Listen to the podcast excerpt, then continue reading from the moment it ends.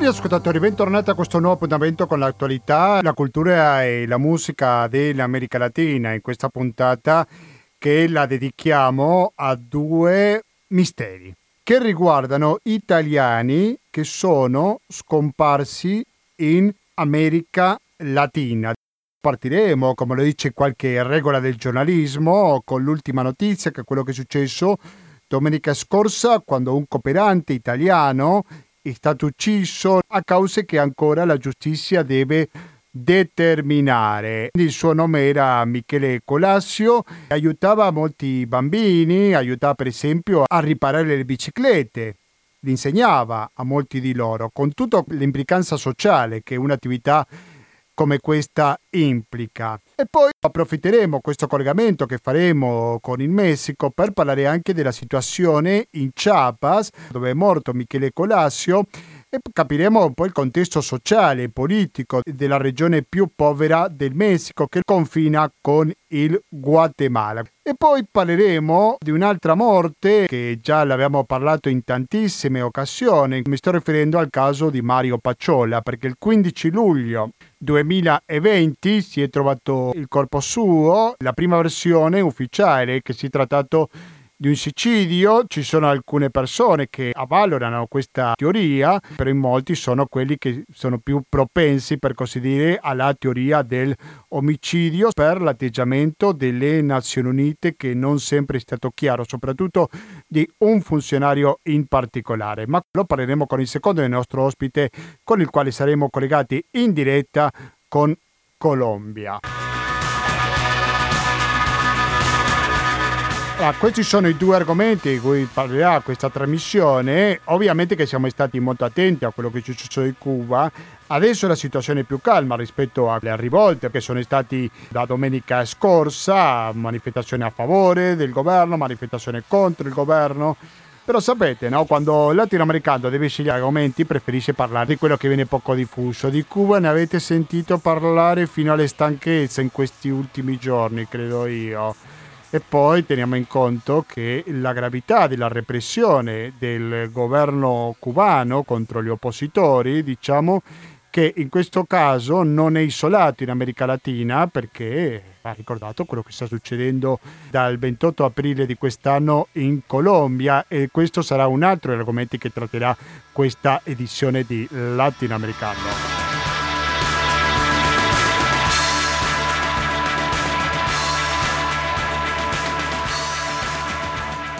Oggi musicalmente siamo accompagnati da Caffè Tacuba, GL, stiamo sentendo il sottofondo.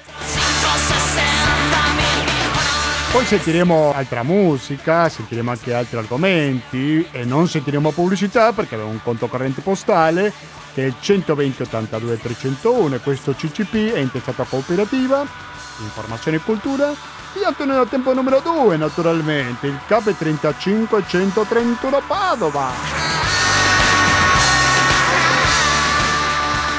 Il RID bancario, il pago elettronico e il contributo con l'associazione Amici della Cooperativa sono i metodi alternativi per aiutarci a sopravvivere e vi ricordo che da un paio di anni c'è la possibilità di darci una mano senza spendere neanche un soldo, come attraverso il 5 per 1000, quindi se dico 5 per 1000 dico radio cooperativa.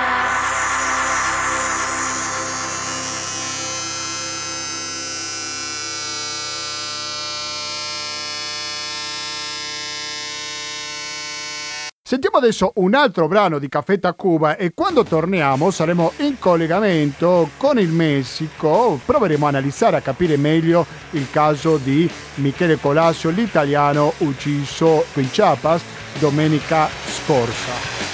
A fra poco.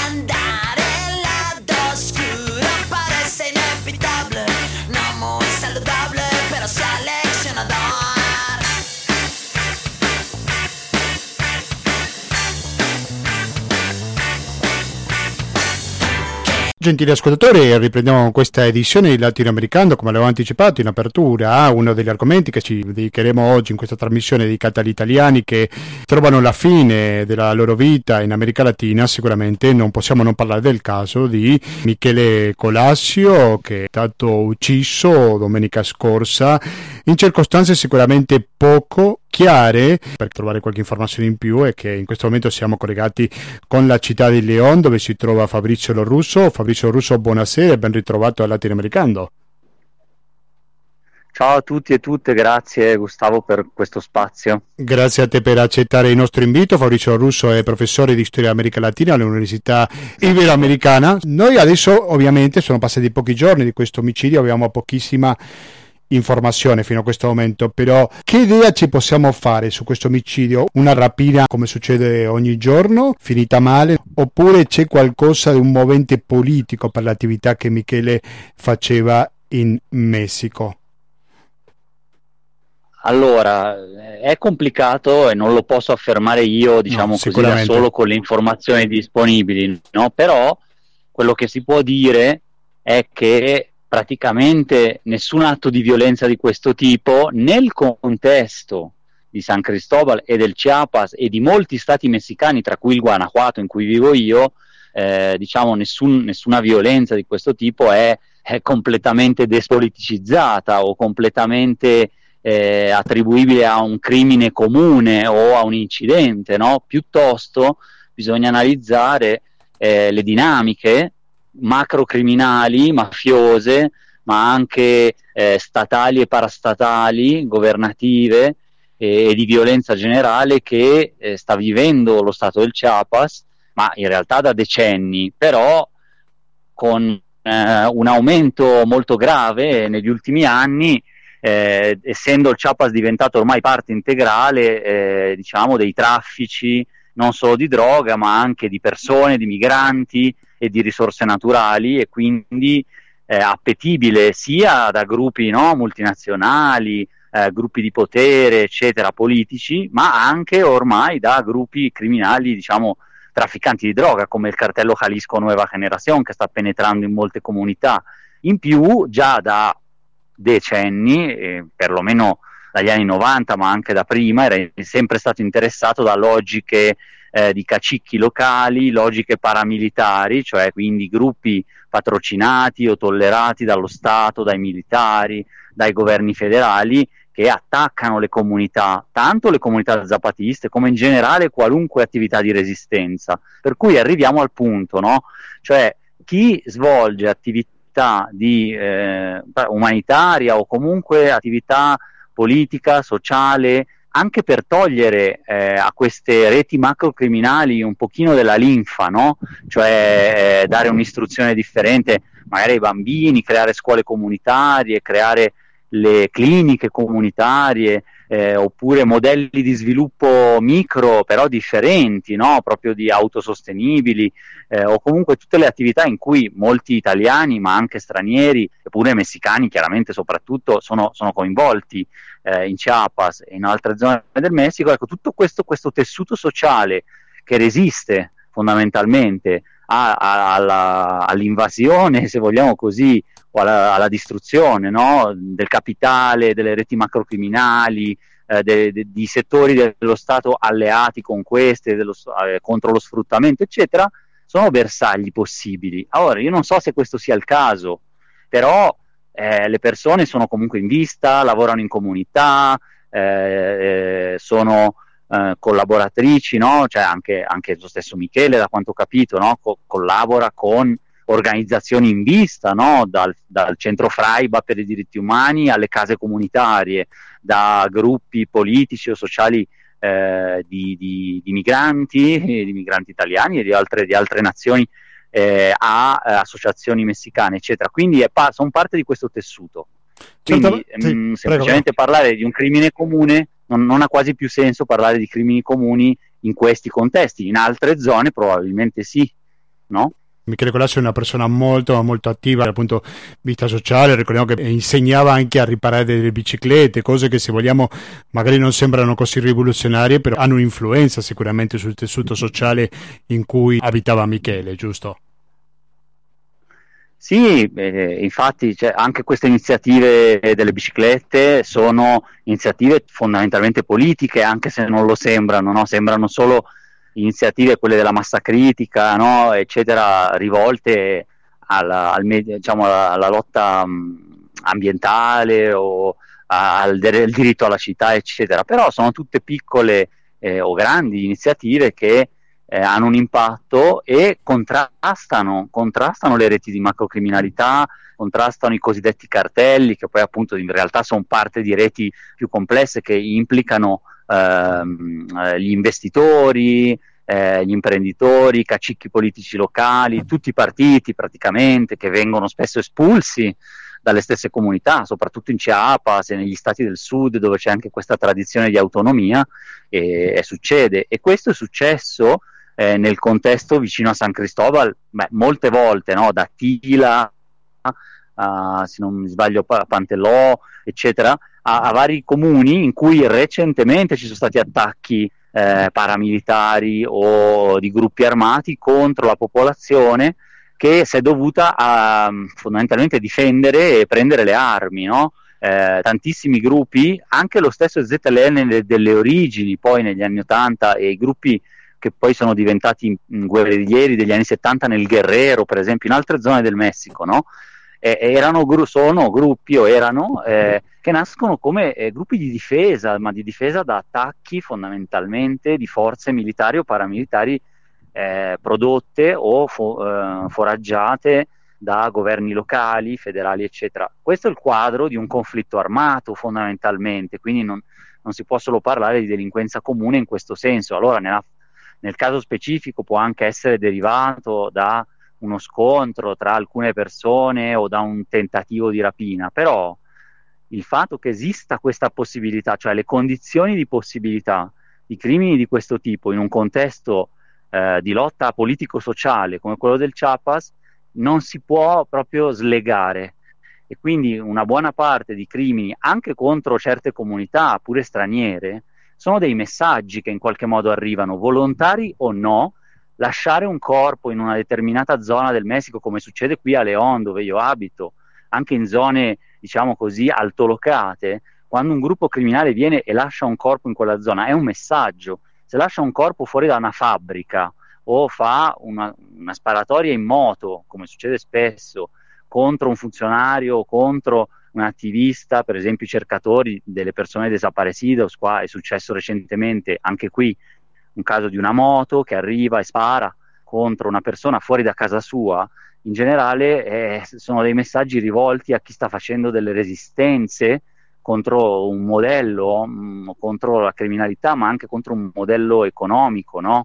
E quindi sono sempre un po' in vista, sono sempre un po' scomodi, per cui... Colpiscono non, l'intorno più che la persona direttamente. Sì, questa è, la mia, la mia analisi di, di, contesto, anche se io non vivo nel Chiapas e quindi ho sentito chiaramente delle persone, ho sentito dei compagni, però conosco quella realtà eh, e, ho sempre diciamo, testimonianze e persone che ci lavorano direttamente in vari municipi, eh, anche autonomi, per cui eh, bisognerebbe per analizzarlo così e anche a livello penale, quello che spesso non succede, probabilmente in Italia non, non lo so, forse no, perché so che a Roma hanno aperto una cartella, no? hanno aperto una, un, un'indagine, e soprattutto qua in Messico, è analizzare questo contesto no? di degenerazione in cui ora anche a San Cristobal, che era reputata una città relativamente sicura, eh, esiste l'impunità totale di cui possono godere gruppi armati che possono anche fare questi crimini magari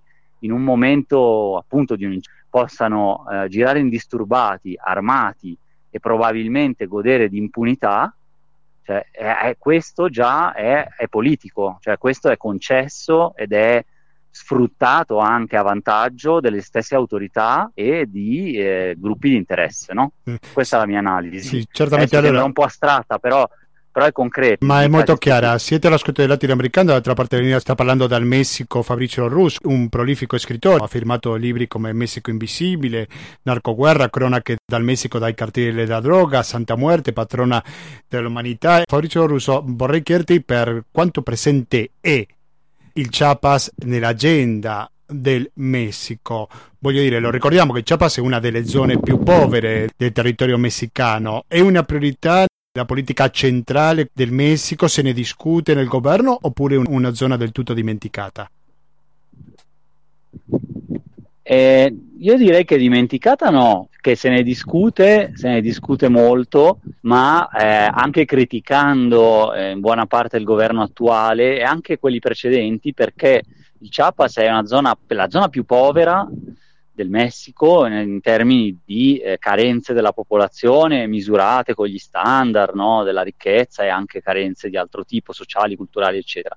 Però è una delle zone più ricche in termini di movimenti sociali e in termini di risorse naturali e queste due cose si scontrano tra di loro perché gli interessi sulle risorse, sui boschi, sull'acqua, sulla costa, eh, sul, anche sulle risorse umane, se sono disputati, cioè sono contesi eh, sia dallo Stato sia da gruppi criminali che ne hanno tutto l'interesse e anche perché sono zone di traffico. Ricordiamo che il Chiapas è lo stato di frontiera con il Guatemala, con il, con il Centro America fondamentalmente, quindi con i flussi che poi passano da tutto il Messico. Questo è, una qualità che solo lo Stato del Chiapas praticamente ha, no? eh, gli altri stati di frontiera sono in realtà poi quelli del nord.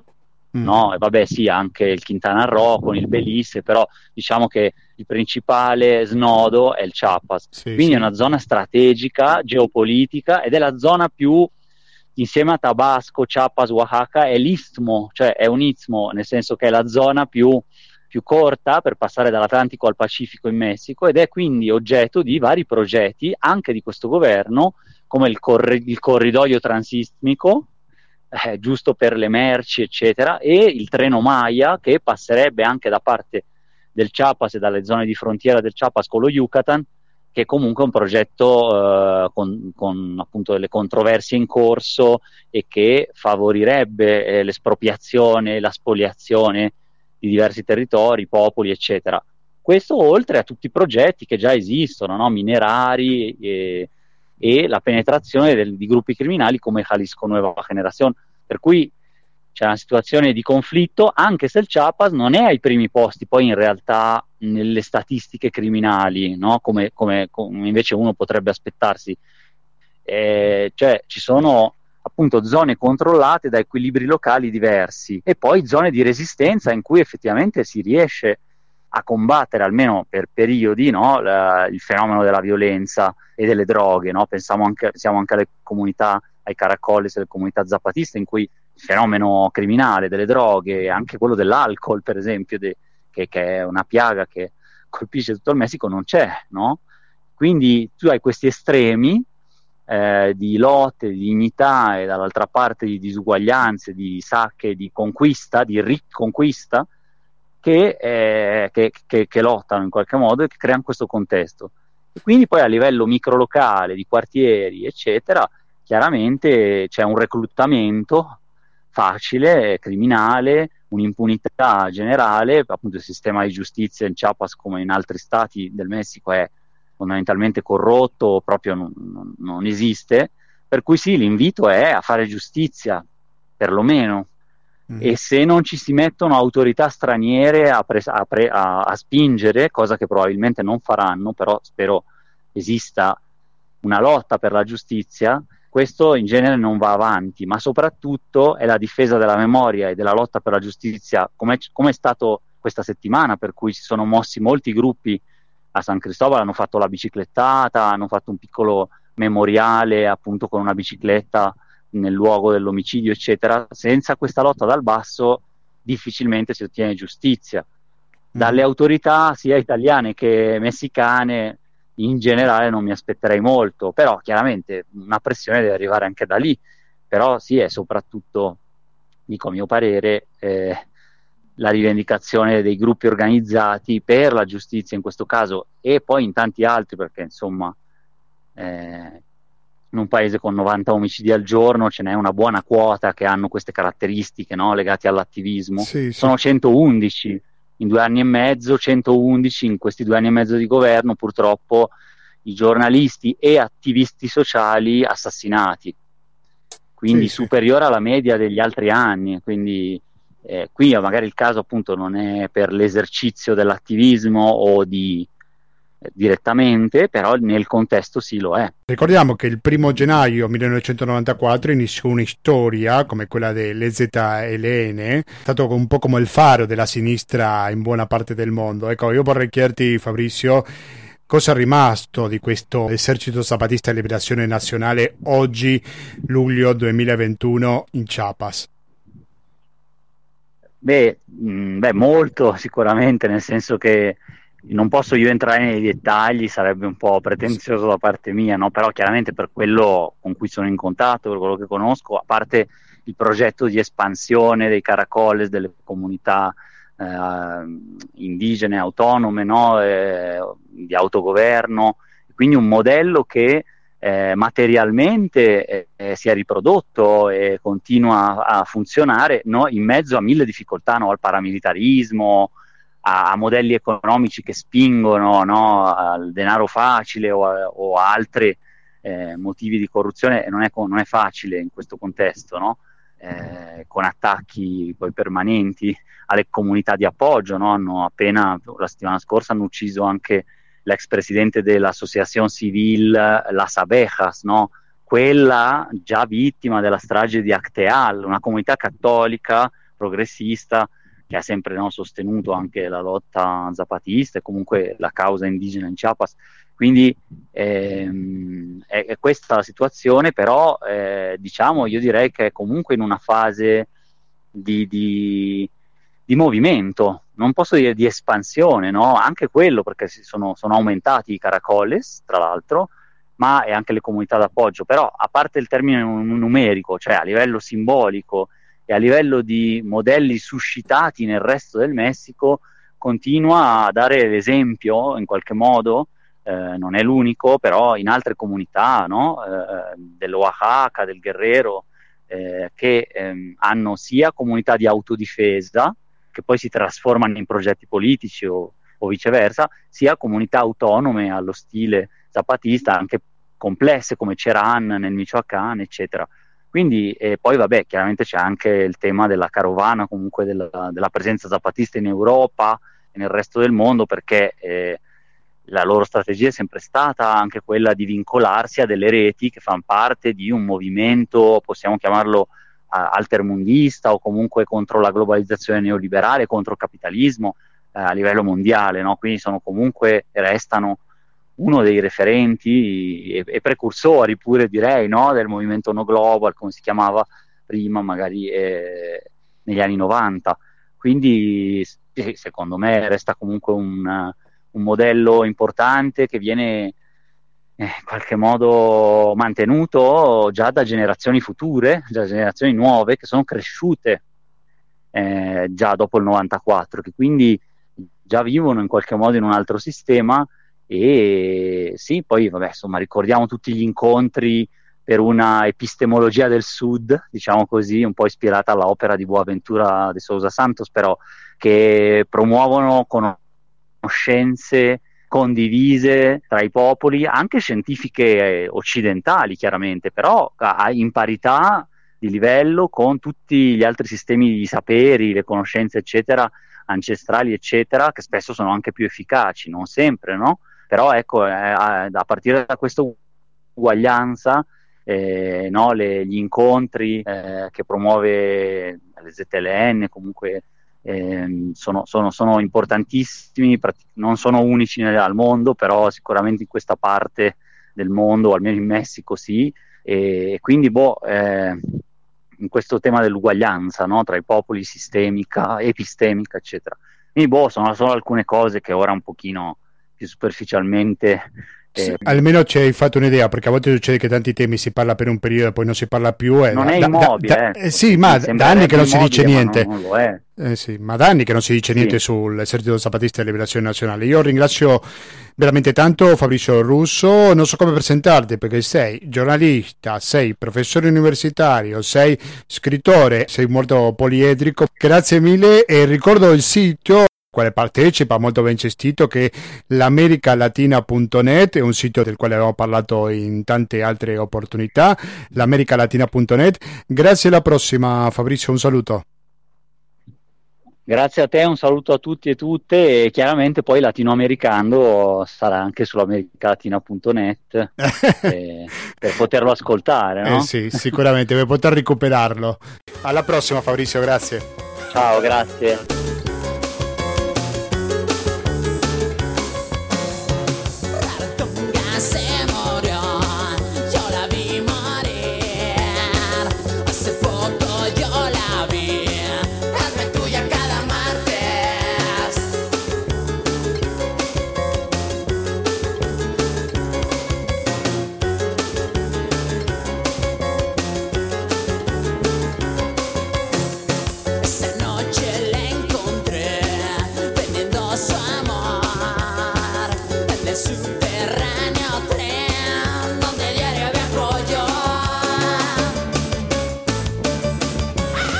E 54 minuti, siete sempre all'ascolto di Radio Cooperativa di Latinoamericano. Per essere precisi, questa trasmissione che si occupa dal dicembre 2005, l'altra sponda dell'Atlantico fuorché gli Stati Uniti e il Canada e oggi ci stiamo occupando, lo ricordo, di due sparizioni, di due morti di italiani che si trovavano in America Latina. Abbiamo parlato prima del caso di Michele Colasio, per questo abbiamo fatto il collegamento con il Messico e adesso andiamo un pochino più al sud, più precisamente in Colombia per parlare di un altro caso del quale abbiamo trattato in più di un'occasione, come quello di Mario Pacciola e per parlare di questo caso chiediamo lumi a Simone Ferrari. Simone Ferrari, buonasera e benvenuto per la prima volta al Latinoamericano. Buonasera Gustavo, grazie mille dell'invito e, e complimenti. Grazie. Grazie mille a te per accettarlo. Simone Ferraris è ricercatore specializzato in culture indigene presso l'Università degli Studi di Milano e la Pontificia Universidad Javeriana di Bogotà, città dove si trova in questo momento e collabora anche come giornalista de Post internazionale. Innanzitutto, come arriviamo a questo primo anno senza Mario Pacciola? Cosa sappiamo fino a questo momento, Simone? Sì, eh, dunque Gustavo, eh, purtroppo eh, bisogna ri- rilevare che negli ultimi mesi eh, le informazioni e anche eh, le informazioni ufficiali da parte dell'ONU si sono sostanzialmente ehm, annullate, nel senso che le ultime informazioni che avevamo avuto erano eh, sostanzialmente alla fine del 2020, quando ehm, alcuni esponenti politici dell'ONU avevano ehm, garantito la collaborazione dell'Organizzazione delle Nazioni Unite sia con le autorità eh, italiane che con quelle colombiane. Da quelle ultime dichiarazioni di ormai più di sei mesi fa non sappiamo eh, più niente, eh, sappiamo solo notizia eh, di oggi riportata proprio eh, poche, po- pochi minuti fa dall'espectador che Christian Thompson, eh, la, il capo della sicurezza della missione a San Vicente, ha ricevuto una promozione ehm, all'interno dell'ONU. Ehm, Addirittura. Questo insomma ci, Esatto, è proprio una notizia che non ho neanche fatto in tempo a, a segnalarti prima perché è appena stata pubblicata sull'Espectador, che è il giornale che ha seguito in Colombia più da vicino eh, le vicende di Mario Paciolla. E, questo insomma ci fa eh, alimentare i dubbi sull'operato dell'ONU, nel senso che Christian Thompson, come chi ha seguito la vicenda sa, è un po' eh, la persona più direttamente implicata in quelle che sono state eh, le criticità della vicenda, ovvero eh, le, le, sparizioni de, delle, dei, dei, materiali di alcuni oggetti in possesso, eh, di possesso di Mario e anche eh, la pulizia eh, estrema e, e soprattutto anticipata rispetto all'arrivo delle istituzioni della polizia colombiana dell'appartamento. Ehm, quindi in questo momento diciamo che la situazione è, è ferma eh, le indagini ovviamente da, da, parte della Procura di Roma stanno andando avanti, ma eh, sono assolutamente segregate ed è difficile capire informazioni. Eh, non si è più saputo niente neanche eh, del risultato della seconda autopsia, ehm, se non alcuni stralci, quella ehm, guidata dal, dal, dal, dottor Fineschi, ehm, e che avrebbe dovuto eh, ri- rilevare eh, eventuali incongruenze rispetto alla prima autopsia, quella colombiana, che invece ehm, sosteneva la tesi del suicidio, ma al di là ehm, della causa eh, contingente della morte, eh, il silenzio più incombente è quello eh, relativo all'operato dell'ONU eh, sia nei giorni prima alla morte di Mario che giorni, eh, nelle ore immediatamente successive. E, e, questo operato gira intorno soprattutto al nome di eh, appunto Christian Thompson Garson. Sicuramente un indizio non è prova, però va ricordato che cinque giorni prima aveva già prenotato un aereo per tornare in Italia, alla sua Napoli, che aveva parlato con la sua famiglia, aveva detto che era in pericolo, che si sentiva male. Comunque questo non basta sicuramente per parlare di un omicidio, no? Però a questo punto cosa è che fa pensare che si è trattato di un omicidio e cosa ci fa pensare che si è trattato invece di un suicidio? Um, ok Gustavo, allora io eh, diciamo non, a me non piace troppo entrare nei dettagli eh, no, vabbè, giustamente, dimmi ah, chiari, quello certo. che te la senti, non voglio metterci sotto sì, pressione, sì, sì. prego. Certo, certo. Allora, da parte mia ehm, posso dirti la mia opinione. Io Prego. sono stato nel territorio eh, a settembre, due mesi dopo la, la, l'avvenimento, eh, per eh, realizzare un reportage. Ho sentito ehm, tutte eh, le persone, diciamo, vicine anche fisicamente al posto dove viveva Mario, nello specifico il, ho parlato tanto col proprietario di casa che viveva eh, sotto, al piano di sotto rispetto all'abitazione in cui è stato trovato eh, morto Mario, che eh, sostiene insomma eh, di non aver sentito niente eh, quella sera, sostiene anche che se avesse, vol- eh, se avesse voluto fuggire lui gli avrebbe potuto garantire un passaggio in moto, che avevano un rapporto di confidenza, eccetera. Insomma, eh, secondo, eh, secondo, il proprietario di casa non, non, c'è, non, c'è, stata nessuna intrusione se non l'avrebbe sentita, diciamo così. Però è anche strano che non abbia sentito i rumori di un eventuale, ehm, di un eventuale suicidio. Quindi, insomma, non è assolutamente sufficiente questa testimonianza per dimostrare una cosa o l'altra. Eh, ciò che è certo è che il 10 di luglio, quindi cinque giorni prima eh, della morte, c'è stato un grosso diverbio interno all'ONU. E, ehm, questo è testimoniato peraltro dal fatto, oltre che da ciò che riportavi tu, quindi dai messaggi ai genitori, dalla prenotazione del volo di ritorno, è testimoniato anche dal fatto che ehm, sostanzialmente eh, lo stesso giorno, il 10 luglio, eh, in cui è avvenuto questo diverbio, una persona molto eh, amica di Mario di San, di San Vicente, una, una, leader sociale per intenderci, che, con cui eh, ho avuto una, una, una lunga chiacchierata, eh, ha ricevuto un messaggio da Mario eh, che le scrive dobbiamo vederci con urgenza ehm, il, in, in, pochissimi giorni. lei le dà un appuntamento proprio eh, per il 14 di luglio e lui eh, non, non, non, arriva a questo appuntamento che è prima, eh, insomma, nella giornata prima di quando viene trovato morto. Quindi insomma ehm, anche tutte le persone che vivevano intorno a Mario hanno eh, rilevato il suo stato di eh, alterazione, di eh, grossa preoccupazione, in particolare tra il 10 e il 15 luglio. Um, e ciò che è successo il 10 luglio purtroppo lo sanno solo eh, i suoi colleghi, le sue colleghe dell'ONU, che non hanno mai voluto la, rilasciare dichiarazioni né eh, in forma pubblica né diciamo, eh, in forma privata, anche quando contattate. E, um, una, un'altra figura, diciamo, una testimonianza che, che, che si può rilevare è quella eh, del custode che eh, si trovava il custode del palazzo proprio limitrofo a quello in cui è morto Mario, che eh, sostanzialmente eh, si occupava di controllare cosa succedesse in questa via davvero non trafficata di notte, non passa mai nessuno. lui, eh, l'ultima immagine eh, che ha visto di Mario, è questa telefonata molto concitata, durata, anzi una serie di telefonate durate alcune decine di minuti tra le 10.30 e le 11.30 di sera, in cui ha visto da uh, relativa distanza un Mario in uno stato molto alterato, però purtroppo non ha saputo riconoscere la lingua in cui parlava, che certamente eh, sarebbe stata anche determinante per capire se stava parlando magari con una persona italiana o con un membro della missione. Eh, ehm, certamente ciò che eh, torna di meno è il comportamento di, di, del, del, del, del, capo della missione, Christian Thompson, nelle ore immediatamente successive. Ehm, perché pulire con così tanta uh, rap- rapidità eh, la, la, casa e perché non, fa, non, lasciare spazio e impedire l'accesso alla polizia colombiana.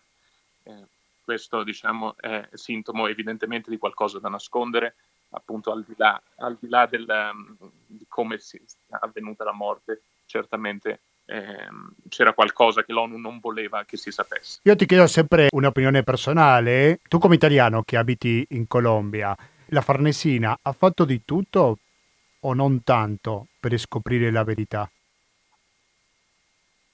Ehm, dunque, eh, diciamo, il, ministro degli esteri Di Maio ha sempre speso, ha sempre, in un paio di occasioni ha speso parole di impegno per, per eh, il fatto, però certamente ehm, se, mi, se, mi, riferisco per esempio all'ambasciata italiana qua a Bogotà, ehm, si sono eh, rilevati più preoccupati eh, che altro rispetto alla vicenda. in particolare ehm, la mia sensazione è che eh, le prime indiscrezioni delle settimane immediatamente successive che eh, hanno in qualche modo vincolato la morte di Mario Paciolla a una vicenda eh, di livello politico molto alto e di conflitto interno politico colombiano che includeva anche l'apparato militare, ha in qualche modo spaventato sia le istituzioni politiche italiane che eh, le, diciamo il, la polizia, no? chi, chi, eh, chi, sta in, chi, sta indagando ehm, a mio parere è stato anche un po' fuorviante nel senso che eh, ah, eh, que- queste prime indiscrezioni hanno qualche, in, mo- in, qualche modo allontanato dalle responsabilità ehm, i veri responsabili che sono eh, da circoscriversi, in mia opinione, nella missione dell'ONU che è composta da poche persone, eh, neanche una decina sono involucrate direttamente a San Vicente del Caguan.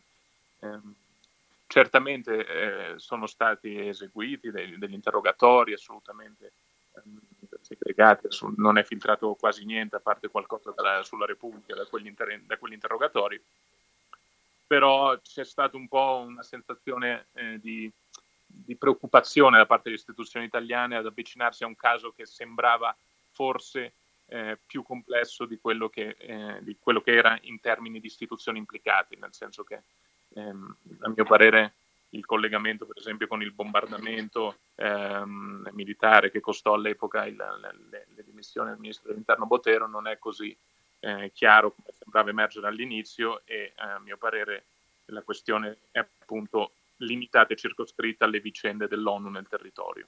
Siete all'ascolto del Radio Cooperativa, dall'altra parte della linea si trova in diretta Simone Ferraris, giornalista, nonché ricercatore. E aggiungo semplicemente un dato che mentre stiamo parlando adesso e fino alle 20.30 ci sarà una cerimonia per ricordare a San Domenico Maggiore a Napoli, una cerimonia pubblica, un anno senza Mario. Gli organizzatori parlano che ricorderemo Mario e chiederemo insieme giustizia e verità. Simone, io vorrei approfittare della tua presenza in Colombia per aggiornarci della situazione che è iniziata, soprattutto che si è aggravata dal 28 aprile di quest'anno, ovvero le rivolte all'inizio contro una riforma tributaria da parte del governo di Ivan Duque e adesso vorrei capire da te a che punto sono queste proteste.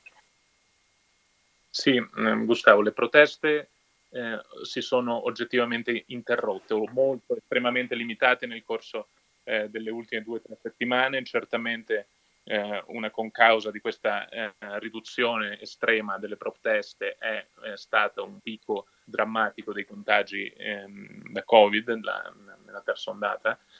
Um, ehm, al di là di questo, a Cali, in alcuni dei pochissimi punti di resistenza rimasti, e eh, a Bogotà in particolare in queste due città si sta muovendo ancora qualcosa, però certamente non sono più i fenomeni massivi che si sono visti eh, nel mese di maggio e eh, della prima metà di giugno. Ehm, da, da, parte mia, diciamo, le, la, la, sezione delle proteste che eh, conosco meglio è quella eh, relativa alla questione indigena e che continua a essere eh, un'urgenza sul tavolo, ehm, sul tavolo, sull'agenda colombiana, in particolare le comunità indigene delle Ande che si sono sommate come mai prima alle proteste urbane e che sono stati ricevuti eh, le, i membri delle comunità indigene arrivati nella città di Cali a protestare con eh, proiettili, eh, stanno continuando a esprimere eh, attraverso le loro forme, quindi l'assemblea comunitaria permanente, ehm, la loro, il, la loro, il, loro, totale rifiuto delle politiche eh, del governo di Van Duque, ovviamente ehm, che è solo la ciliegina eh, sulla torta di un lungo processo ehm, di esplosione, in particolare di eh, un processo di allontanamento del conflitto armato eh, nelle grandi periferie del paese nel tentativo di nasconderlo. e di conseguenza tutte le conseguenze, da una parte ovviamente delle politiche economiche, dall'altra eh, delle politiche sociali relative al conflitto, eh, politiche che hanno sempre cercato di nascondere i problemi della Colombia sotto il tappeto, ovviamente con la pandemia sono eh, esplose come mai prima e di conseguenza la tensione sociale è alle stelle, al di là delle proteste. Eh, la Colombia sta vivendo un, mo- un, momento di tensione sociale che non, non viveva da, a, a, dall'inizio degli anni 2000 e, e ciò si deve appunto a, allo scoperchiarsi, diciamo così, improvviso eh, di tutte queste politiche di, di, tentativi di nascondere sotto il, to- il, tappeto le grandi urgenze colombiane solo nelle grandi periferie andine, amazzoniche, eh, delle costa pacifica e di tutta la zona precaraibica. In questo momento stanno venendo fuori tutte le eh, rimostranze di, di, tantissimi attori sociali che vanno da, eh, dalle, da, dalle, comunità indigene alle comunità afrocolombiane, alle comunità eh, migranti venezuelane, alle comunità ovviamente delle periferie urbane e alle comunità contadine eh, eh, distrutte insomma da, da tutte le conseguenze dei trattati di libero commercio. Potremmo pensare che un po' per la questione del tempo, perché nessuna protesta è illimitata e anche per una questione del Covid-19, queste sono le cause per cui la protesta non ha la forza che aveva a maggio o è una spiegazione troppo semplicistica la mia? No, sì, assolutamente la, la questione del, del Covid è, è, è, determinante perché davvero si sono raggiunti dei, dei picchi di ospitalizzazione e morti che non si erano mai raggiunti dall'inizio della pandemia. E certamente eh, una protesta massiva di, di, di, questa, di, di, questa, portata non c'è mai stata in Colombia, quindi è già un risultato straordinario, ovviamente eh, non poteva durare all'infinito, eh, è tendenza naturale una riduzione anche perché insomma eh, con una repressione così violenta è anche difficile stare in strada più, più di quanto già si sia fatto, ovvero un paio di mesi abbondanti. E, Ma non è detto che prima o poi tornino? Assolutamente, anzi ehm, ovviamente eh, ci sono le elezioni tra un anno e una possibilità è che questa tensione sociale eh, si ripercuota in un eh, cambio storico diciamo, del, del, potere colombiano, in una prima svolta verso eh, magari la sinistra più radicale. Ehm, in Colombia al contrario che in Ecuador non c'è un, una grande espressione indigena, per esempio, la, la cosiddetta indigenista della politica, quindi eh, l'alternativa politica in questo momento è certamente rappresentata eh, esclusivamente da Gustavo Petro e, ed è probabile che questa, questa tensione sociale si ripercuota in un risultato sorprendente nelle elezioni del paese che ha avuto eh, più, gover- più, continuav- più continuativamente governi conser- conservatori nel continente. E, altrimenti eh, una seconda possibilità è che si ripercuota eh, ancora nelle strade la tensione sociale e, e, a questo punto io ho la sensazione comunque di un crescendo di proteste, non, eh, non, non c'è stata nessuna cooperazione da parte del governo, nessun punto di incontro, a parte il ritiro della riforma, ma su punti eh, diciamo più macro e, e di conseguenza eh, credo che le, le, due alternative siano un po' queste, o, un, o una svolta a livello eh, politico con le elezioni o una seconda ondata di proteste ancora più ingenti forse. Sì, sicuramente il Covid-19 compie un ruolo centrale in tutta questa vicenda. Stiamo parlando di 114.357 decessi fino ad oggi non è molto diverso d'Italia, tanto per farci un'idea, un parametro, in Italia siamo a 127.000 decessi, poco più, evidentemente questa è la conferma che la situazione sempre va di male in peggio, no? soprattutto in questa seconda ondata. Eh, sì, sì, assolutamente. Diciamo, I numeri come proporzione tra morti e abitanti sono simili a quelli d'Italia, però sono arrivati nel, nel, nell'ultimo mese t- tanti di quei numeri nel senso che le, le prime... Le Sono prime cresciuti negli ultimi mesi. Sì. sì, nel senso che durante il 2020 l'impatto del Covid in Colombia c'era stato, ma certamente numericamente non era stato così rilevante come nell'ultimo mese. Nell'ultimo mese e mezzo eh, eh, i casi sono stati davvero tanti e soprattutto appunto i, i morti, quindi ehm, l'impatto è stato forte. L'anno scorso comunque si è vissuta una, un lockdown eh, durissimo che è durato eh, da marzo a settembre molto più che, che, in, insomma, che in, Europa, per intenderci. e, e, nei primi due o tre mesi, eh, un, mi riferisco per esempio alla città in cui vivo, quindi a Bogotà, in cui l'economia infor- informale rappresenta più del 30% eh, de- de- dell'economia della città, evidentemente l'impatto sociale è stato altrettanto disastroso perché eh, tutte queste eh, persone che lavorano in una forma non riconosciuta dallo Stato non, eh, non, non, hanno ricevuto alcun tipo di contributo, non che gli altri abbiano ricevuto. L'abbiamo ripetuto tantissime volte che non è lo stesso non poter uscire da casa in un paese del primo mondo che non nel terzo mondo dove il lavoro informale sicuramente lo fa da padrona molto più di quello che siamo abituati a vedere in Italia. Io ringrazio veramente tanto Simone Ferrari, lo ricordo ricercatore specializzato in culture indigene presso l'Università degli Studi di Milano e la Pontificia Università Javeriana di Bogotà e collabora anche come giornalista del Post Internazionale. Grazie mille e spero di riaverti in un'altra occasione con noi, Simone. Con molto piacere, gra- grazie a te Gustavo per il coinvolgimento e, e continuerò ad ascoltarvi. Grazie, alla prossima. Eh sì, ho dovuto salutare Simone Ferraris perché sono le 20 e 15 minuti che hai in tus ojos con solo... È vero, chiudiamo con qualche ritardo, avevo sperato un po', ma sapete perché ci siamo permessi? Uno perché era praticamente interessante l'intervento di Simone Ferrari. Secondo motivo è perché quello che arriverà fra pochissimo è una replica. Mi sto riferendo a economia e società che sentiremo, se non vado errato, quello che si è sentito in diretta lunedì scorso.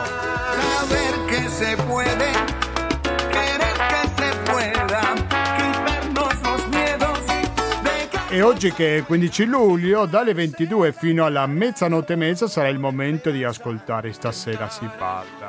Se dico stasera si balla, dico Renzo. Se dico Renzo, dico... Garanzia di buona compagnia sull'FM 92.7 per i reti in genere o il www.radiocooperativa.org per ascoltarci in streaming.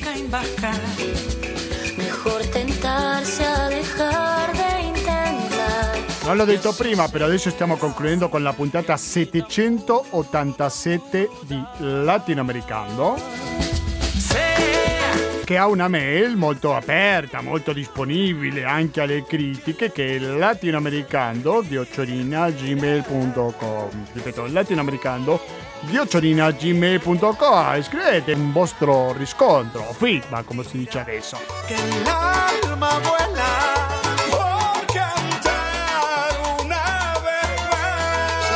noi pensiamo andare avanti chi lo sa fino a quando, ma in ogni caso c'è bisogno del vostro contributo al conto corrente postale 120 82 301 naturalmente intestato a cooperativa, informazione e cultura, via Antenna da Tempo numero 2, il KP35 131 Padova. Lead bancario, il pago elettronico e il contributo con l'associazione Amici della Cooperativa sono i metodi alternativi per aiutarci ad andare avanti. Niente di più, niente di meno, cari ascoltatori, se no come facciamo?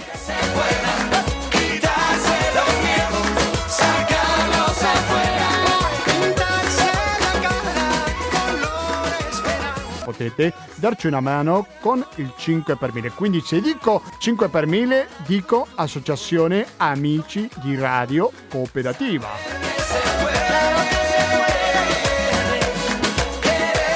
Quindi basta, da Gustavo Clown non mi resta più che salutarvi, noi ci diamo appuntamento a domenica prossima alle ore 18.30 con l'attualità internazionale.